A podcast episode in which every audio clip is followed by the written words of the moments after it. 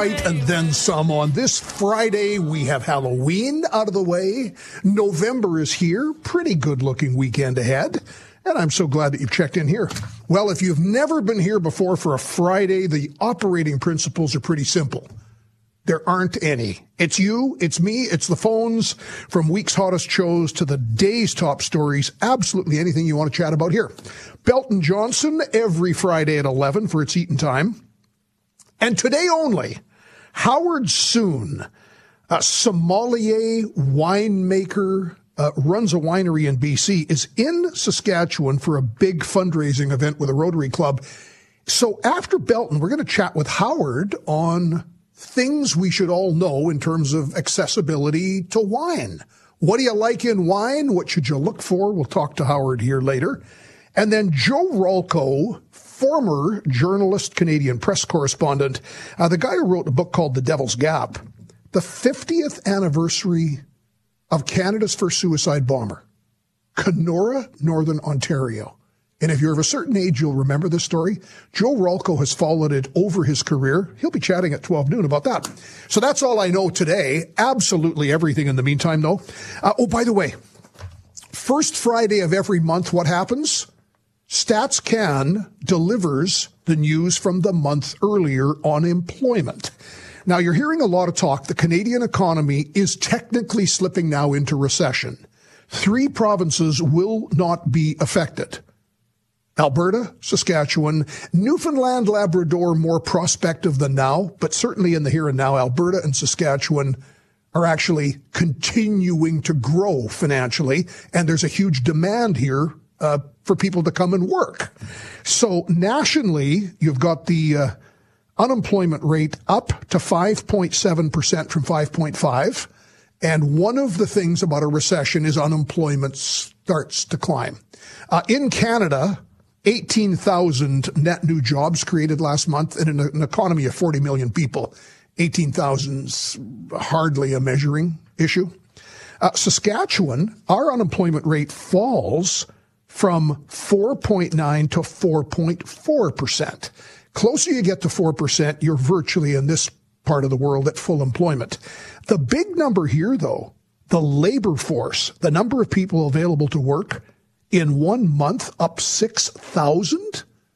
And in that same one month, employment climbs by 9,000 new jobs in Saskatchewan in a month, uh, 5,200 part time, but 3,800 are full time. So in Saskatchewan, those are pretty encouraging numbers as you look back on the October that was. Well, the big story this week, and we're going to get into week's hottest shows in a moment, but the big story was the ultimatum delivered by Premier Moe. Last week, the Prime Minister personally intervened because his Atlantic caucus was very upset. The cost of home heating oil in the Atlantic, which just came onto the carbon tax, has everybody very upset. So the Prime Minister in vote rich, liberal friendly Atlantic Canada removes the carbon tax completely on home heating oil. Well, Premier Moe and others say if you can make in the winter months home heating more affordable by not having the carbon tax, do it here on natural gas. Prime Minister refuses. Saskatchewan says if we do not get movement, January the 1st, Sask Energy, the natural gas company, will no longer charge you and me the carbon tax, nor will they remit it. All week, that's generated a lot of talk. Uh, yesterday and other points in the week, experts weighing in. Yesterday, uh, Gerard Kennedy, law prof, saying, okay, it's brinksmanship, it's politics, but practically, can a Saskatchewan company, crown owned or otherwise, simply ignore the law? And he says there would be significant legal sanctions. There would be a demand. There would be penalties charged. There might even be liability against officers and directors. So I wanted to get a take from Saskatchewan's Minister of Justice, Bronwyn Eyre, on the state of things here. Has the Moe government calculated what Ottawa could conceivably do? We find Ms. Eyre in her home base in Saskatoon this morning. Uh, Minister, thanks so much for taking our call. My pleasure, John. Uh, what is the provincial position? The Premier conceded with us on Tuesday it's probably illegal. What's the story on Sask Energy? Well, uh, our response would be that cooperative federalism means something, John. I mean, the law is the law, but it's also about the fair application of the law. And you know, experts, you've mentioned some. I mean, there are legal experts, there are environmental experts on all sides of this, and they are acknowledging that carving out exemptions is is problematic, and as you know, are saying that this really could signal the end of the of the carbon tax. As, as soon as it becomes a matter of of piecemeal application, things start to unravel.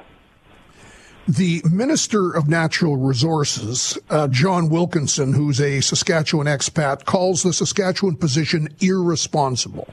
How does our province respond? Well, I mean, let's go back to the carbon tax decision, and and, and it's important. Uh, you know, it's it's it's it's important to look at that. Difficult to speculate. I mean, we don't know what the Supreme Court justices would have said in the carbon tax case had they known that the tax would be applied unevenly. I mean, obviously, we never agreed with the carbon tax. We we challenged it in court, but the focus at the time was very much about getting all provinces eventually on board to conform to a national standard. And clearly, of course, that is now being undermined. And, and the Chief Justice said, and I'm quoting, a failure to include one province in the scheme would jeopardize its success in the rest of Canada. What is more, any province's refusal to implement a sufficiently stringent GHG pricing mechanism could undermine GHG pricing everywhere in Canada. And, and of course, that's ironic, John, because it's the that are opting the Maritimes out.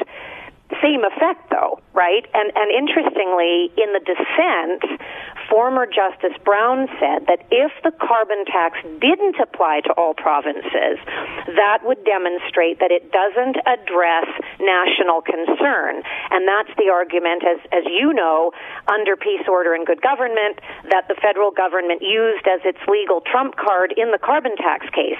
So he was saying that if it doesn't apply, if the carbon tax doesn't apply equally it would encroach directly into exclusive provincial jurisdiction. So I think that the sense is that uneven applicability puts a major spanner in the works, and, and, it, and it's just too cute by half, of course, to suggest that it is even because everyone can get a heat pump to replace heating fuel when Saskatchewan, as we know, 85% reliable, or reliant rather, on um, natural gas to heat our homes and businesses. Bronwyn Eyre, Minister of Justice. So when Wilkinson calls us irresponsible, and he says what this really is, is a positive program to do away with home heating oil, um, what's the Saskatchewan take on that? well, disingenuous. And again, I mean, I would counter with what another minister said, Minister Guilbeault. He was talking about the clean electricity regulations not very long ago, and he said this how fair would it be for the rest of Canada if we started carving out exceptions for provinces? I mean, talk about asymmetrical federalism. I mean, that that's the same minister who has acknowledged that exclusive provincial jurisdiction is an issue when it comes to imposing um, oil and gas caps, for example, and and has basically suggested pretty explicitly that the feds have to get around that legally. So I guess I would say, is he honoring the law? Is he honoring uh, the Constitution? Um, so who's who's really who's who's really being disingenuous here? And I would say it, it is very much they. Saskatchewan's Minister of Justice, Bronwyn Eyre.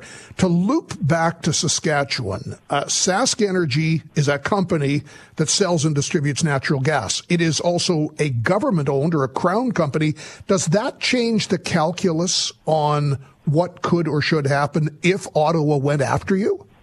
Well, it's interesting. It's technical, but it's interesting. So, in terms of the, the Greenhouse Gas Pollution Pricing Act, the, the Carbon Tax Act, um, there are two parts. The first part applies um, the carbon tax to sellers and distributors of carbon based fuel products, so gas, diesel, and, and Sask Energy is subject to that part because it sells natural gas to consumers. The second part applies to the, the output based pricing system. It's this regulatory regime for businesses and, and entities that are said under the Act to emit greenhouse gases with, with levies for businesses that exceed those emissions caps. So that Sask, you know, Sask Power falls under that one. What is interesting, and, uh, you know, on the crowns, I mean, there are potentially still outstanding issues around whether the charge on heavy emitters are a tax and that Sask Power, as an agent of the provincial crown, is exempt from them under uh, Section 125 of the Constitution Act 1867. My, my point is that there are some some live issues, I think, around the, the crowns and where they fit into this. This was partly parked in the carbon tax case. The Court of Appeal said it was beyond the scope really to, to look at that taxing of the Crown's issue. The Supreme Court said it all falls under national concern. My point is that I think there are some some potential live issues, um, if you like, around around the applicability of all of this um, as as we as we look at this issue, um, you know, in terms of the of the crowns. I would also say it, it is interesting. So Manitoba argued in 2021 that the Carbon Tax Act shouldn't have been applied in that province because it hadn't yet been applied in the Maritimes, or at least it was less stringent in the Maritimes. And the federal court rejected that, and they said that, that the feds had broad discretion. But it is a shame that Manitoba didn't appeal um, because, again, it went directly to that issue of not applying things evenly across the country. So there are a lot of, of, of live issues on this and, and still some ambiguity. And, and, and I think that's really at the heart of this is the, is the uneven application and, and what that means legally, uh, certainly what it means for families and, and, and people across the country and, and affordability at its root. Bronwyn Eyre, Minister of Justice, last word to you. So Saskatchewan not backing down? Not backing down. Thanks for this. Have a good weekend. Thank you so much, John. You too. Ms. Eyre joining us in Saskatoon. So there are a few of the Saskatchewan considerations. Uh, Tom, lifelong critic of all things Saskatchewan. I don't like the PST. I'm no longer going to pay it. How far would I get with that? Tom, act in a principled way. Just stop paying that PST and we'll see. Coming up, other thing about Fridays around here, we do a thing called Heroes and Zeros. We look back at the week for those worthy of praise and credit and those not so much. Next on 980 CJME and 650 CKOM.